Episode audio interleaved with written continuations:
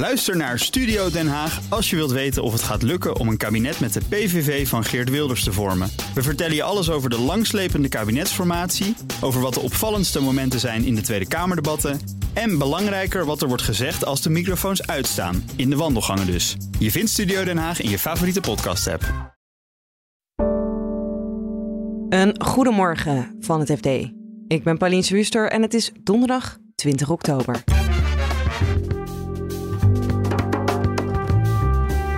Gerard Sandring verrast vriend en vijand met zijn terugkeer als CEO van zijn IT-bedrijf Centric. Het is heel verrassend dat het nu is, juist nu er een vooronderzoek is uh, naar het wel en wee bij Centric en het bestuur. De pensioenfondsen staan er qua beleggingsrendement ongeveer zo slecht voor als in de financiële crisis. Maar de pensioenen kunnen waarschijnlijk wel omhoog. De verliezen op de beurs zijn, zijn groot, maar de dekkingsgraden zijn goed. Dus er is ook ruimte voor een pensioenverhoging. En in Brussel werken ze aan een hervorming van de begrotingsregels. Is natuurlijk een heel gevoelig onderwerp voor zowel uh, landen die heel zuinig zijn, uh, want die willen strengere regels, als landen die er slecht voor staan, want die willen natuurlijk, die hebben geen zin in al te strenge regels. Dit is de dagkoers van het FD. We beginnen met Gerard Sandring, de Twentse multimiljonair die eigenaar is van bouwbedrijf Structon en IT-bedrijf Centric. Bij Structon loopt een strafrechtelijk onderzoek naar ambtelijke omkoping. En bij Centric een vooronderzoek van het OM of er naar de ondernemingskamer moet worden gestapt. En er is nieuws over dat laatste bedrijf, Centric. Daar is hij sinds gisteravond terug als CEO en niet uitvoerend bestuurder. Tot verrassing van zo ongeveer iedereen en ook onze redacteur Stijn van Gils. Het is opmerkelijk en tegelijkertijd, uh, dit, dit, trucje heeft hij al wel eerder uitgehaald. Hij was ook weg bij, uh, uh, bij Oranjewoud, het moederbedrijf van bouwbedrijf Structon. en daar is hij ook weer terug. Ja. Dus in die zin, ja, het is heel verrassend. Het is heel verrassend dat het nu is juist nu er een vooronderzoek is uh, naar het wel en wee bij Centric en het bestuur. Uh, en uh, ja, een, een, factor daar toch in is alle onrust rondom Sandring. Dus het is eigenlijk strategisch helemaal niet handig om nu terug te keren. Um, dus dat, dat maakt het wel weer heel merkwaardig. Ja, want misschien moeten we even, Stijn, voor alle luisteraars die het niet zo nauw hebben gevolgd als jij en ik eventjes teruggaan naar hoe was het op dit moment? Hoe loopt het bij Centric? Ja, Centric, uh, ik, begin even helemaal bij het begin. Centric is een IT-bedrijf uh, van Gerard Sanderink. Uh, en een heel belangrijk IT-bedrijf, want zij doen onder andere de, de belastinginning voor een hoop gemeenten en waterschappen. Uh, hadden ook een, een, belangrijk contract met de Nederlandse Bank voor, uh, voor de werkplekken. Dus echt wel een heel belangrijk bedrijf. En de eigenaar daarvan is Gerard Sanderink. Ja, een, een, vrij excentrieke man, maar de laatste jaren, ja, hoe zal ik het zeggen? Heeft hij in ieder geval heel veel conflicten met, uh, met allerlei mensen en is hij behoorlijk omstreden geworden. Uh, en hij is vooral omstreden geworden vanwege een uh, toch wel behoorlijk uit de hand gelopen conflict met zijn ex-vriendin Brigitte van Echten. En Brigitte van Echten beschuldigt hij van uh, van alles en nog wat. Uh, uh, fraude onder andere. en hij, ja, er is onder andere met, met zijn IT-bedrijf beslag gelegd bij, bij Van Echten. wat door de rechter ook weer opgeheven is. Wat, wat op zich heel bijzonder is dat dat ja, al gedaan wordt voordat er uitgebreid onderzoek gedaan is. wat betekent dat het echt een, een, een beslag was wat ja, kant nog wel raakte. Ja, en nou is het daardoor ook een beetje onrustig bij het bedrijf, kunnen we denk ik wel zeggen. Um, hoe is er gereageerd op zijn plotse terugkomst? Uh, ja, met, met verbazing toch ook wel. En uh, het is natuurlijk al heel lang onrustig bij, uh, bij Centric. Uh, het, het, het, ging een tijdje wat beter. Toen ja, zat er een directie die vrij onafhankelijk van, van de eigenaar daar zat en waar medewerkers vertrouwen in hadden. en um, nu waren die mensen toch al weg. Uh, en um, ja, heb ik het idee dat het medewerkers ook niet heel veel meer. Ja, dat, dat, dat, dat, ze vooral heel verbaasd zijn. Ja, en nou zijn er ook allerlei belangrijke klanten die opgestapt zijn of zouden gaan opstappen. Mm -hmm. Ja, de, de, DNB is al een tijdje bekend. Die hadden een, hadden een groot contract voor uh, onder andere de werkplekken. Dus de Nederlandse bank. Die um, besloten hebben om dat niet te verlengen. Terwijl dat wel had gekund. Uh, ja, daar loopt een aanbesteding over. Uh, en ja, formeel zou Centric die ook nog kunnen winnen. maar ja, het, het, het, het, grondst wel een beetje dat, dat de kans dat ze dat gaan winnen heel klein, heel klein is. Dus de facto zijn ze dat kwijt. Uh, en, en het laatste nieuws is dat ook ASML zou vertrekken. Uh, en ASML eh, deed, had bij Centric de helpdesk en zo voor, ja, voor de medewerkers. Dus als medewerkers iets met hun computer hadden, dan, ehm, ja, dan konden ze naar de helpdesk van Centric bellen, die, die dan hielp. En uh, die hebben bevestigd dat zij inderdaad ook een nieuwe tender aan het uitschrijven zijn. Dus ja, ook daar gaat een nieuwe leverancier komen. en ja, bestaat de kans dat Centric dat, dat contract ook verliest. Ja, en nou ja, er is nu een beetje een shuffle gebeurd bij het bestuur van Centric. Twee bestuurders, ook één vertrouweling van Gerard Sandring, die ja. treedt terug. Gerard Sandring wordt bestuursvoorzitter en ook niet uitvoerend uh, bestuurder. Kan Centric er iets over mm -hmm. zeggen waarom en wat nu de bedoeling precies is? Uh, ja, wat, wat Centric daar formeel over kan zeggen, is dat het te maken heeft met, uh, ik weet niet hoe ze het precies geformuleerd hadden, met, maar met de huidige ontwikkelingen. Uh, en ja, wat die huidige ontwikkelingen verder zijn, daar kon een woordvoerder ook niks over zeggen. Nee. En dan loopt er ook nog een vooronderzoek van het OM. Of mm -hmm. er naar de ondernemingskamer moet worden gestapt in zaken Centric. Weten we hoe het daarmee staat? Nee, nee. Uh, ja, natuurlijk hebben we daar ook wel over rondgebeld. Dus er zijn allerlei gesprekken uh, gevoerd. onder andere met, met de voormalige top van Centric. en verwacht werd dat daar heel snel wel een, een, een uitkomst in zou komen. en het is verrassend dat, ehm, ja, dat Sanderink nu toch weer terugkomt op het moment dat er nog geen uitkomst is uit dat vooronderzoek. want ehm, ja, er was heel veel onrust rondom Gerard Sanderink. en dat, dat vooronderzoek is, is, heeft mede ook met die onrust rond de eigenaar te maken. Ja, dus dan is het niet handig als die eigenaar ook weer een formele, uh, formele bestuursfunctie binnen het bedrijf vervult. Uh, als je die onrust weg wil nemen. Ja, ik denk dat uh, dit nog wordt vervolgd, Stijn, hoe het nou precies zit. nou, dat denk ik ook. Wil je nou meer horen over het wel en wee van Gerard Sanderink? Luister dan onze podcastserie Achter gesloten deuren. Die gaat helemaal over dit dossier.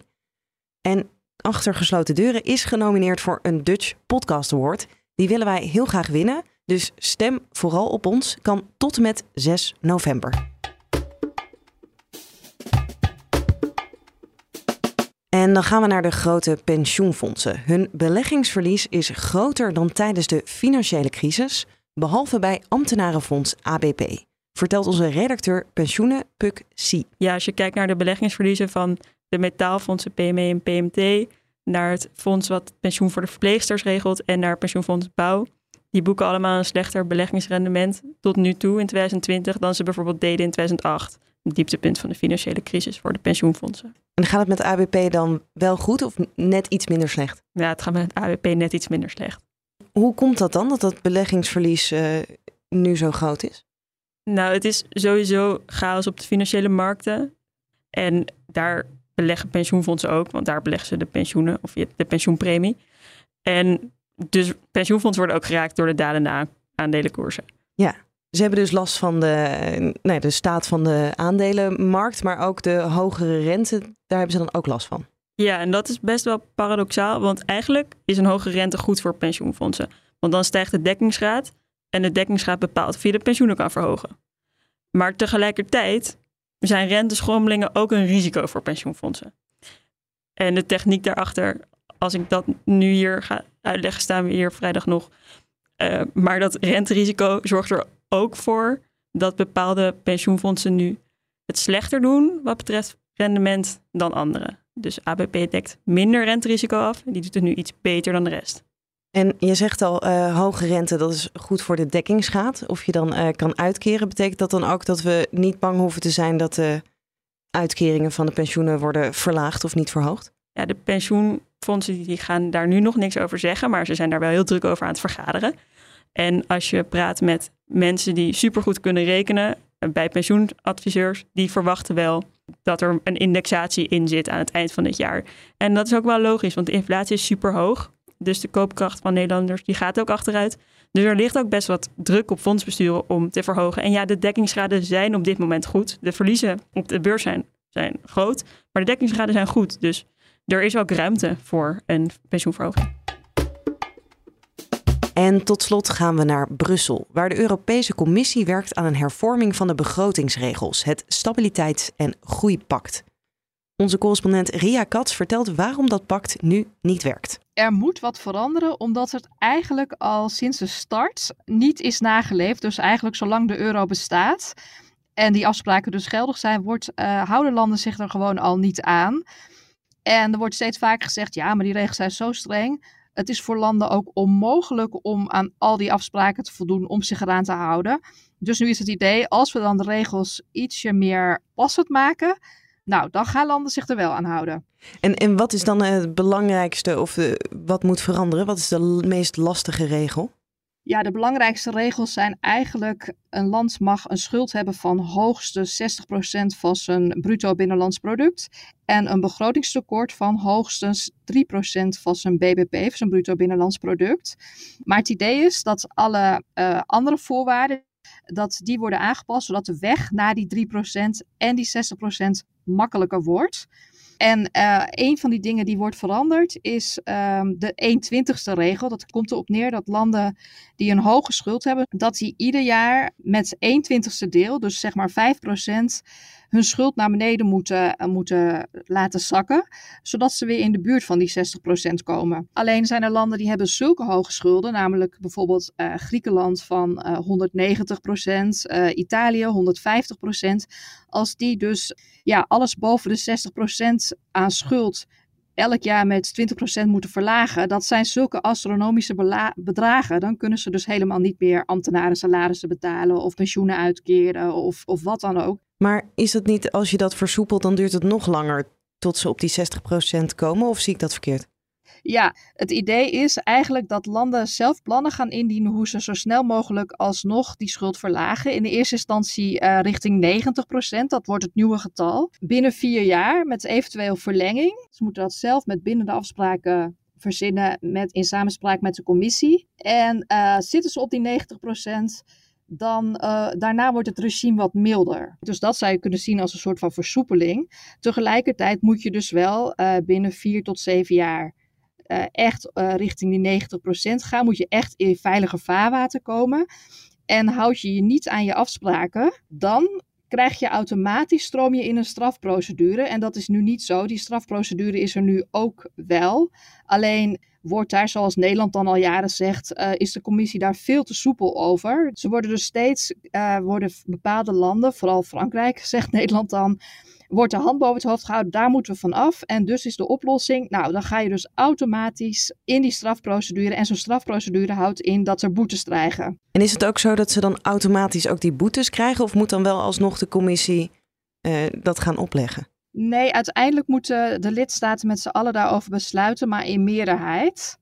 Uh, dus niet uh, met algemene stemmen, want dat wordt natuurlijk heel lastig. Dan gaan landen elkaar de hand alsnog boven het hoofd houden. Maar ja, er gaat veel meer automatisme van uit. Ik vraag me trouwens af of dit genoeg is voor Nederland. Die heeft al gezegd, joh, we moeten een aparte raad oprichten... waar geen politieke besluiten worden genomen, waar gewoon objectief wordt gezegd... nu gaan we boetes uitdelen geen uh, uitwegen of wat dan ook meer. Um, ja, en dat is dit niet. Dus het zal voor Nederland waarschijnlijk uh, niet hard genoeg zijn. Maar ja, we gaan het zien. Origineel was het plan om het volgende week uh, te presenteren, maar ze willen nog iets langer steun gaan winnen. Uh, dit is natuurlijk een heel gevoelig onderwerp voor zowel uh, landen die heel zuinig zijn, uh, want die willen strengere regels, strengere handhaving moet ik eigenlijk zeggen. En als landen die er slecht voor staan, want die willen natuurlijk, die hebben geen zin in al te strenge regels. Dus ze willen het nog een tijdje proberen in te masseren, ook bij de eigen eurocommissarissen, want daar speelt hetzelfde. Hè. Sommige eurocommissarissen willen strikt zijn, andere juist wat minder. Dus ze proberen het nog een beetje in te masseren, zodat uiteindelijk in elk geval het college van eurocommissarissen begin november unaniem akkoord gaat. En daarmee hopen ze natuurlijk ook daarna uh, een, een meerderheid van de lidstaten. Maar dat ja, wordt nog een uitdaging, denk ik, als ik Ja, dat wordt een hele grote uitdaging.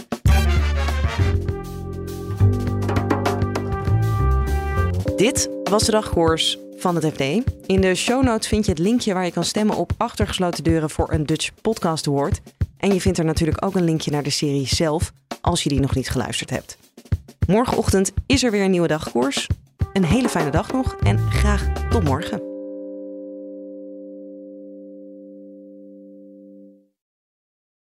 Ook Hugo Reitsma vind je in de BNR-app. Superhandig die BNR-app. Je kunt alle programma's live luisteren, breaking nieuwsmeldingen. Je blijft op de hoogte van het laatste zakelijke nieuws. En je vindt er alle BNR-podcasts, waaronder natuurlijk de belangrijkste, Boeken zijn in de wijk. Download nu de gratis BNR-app en blijf scherp.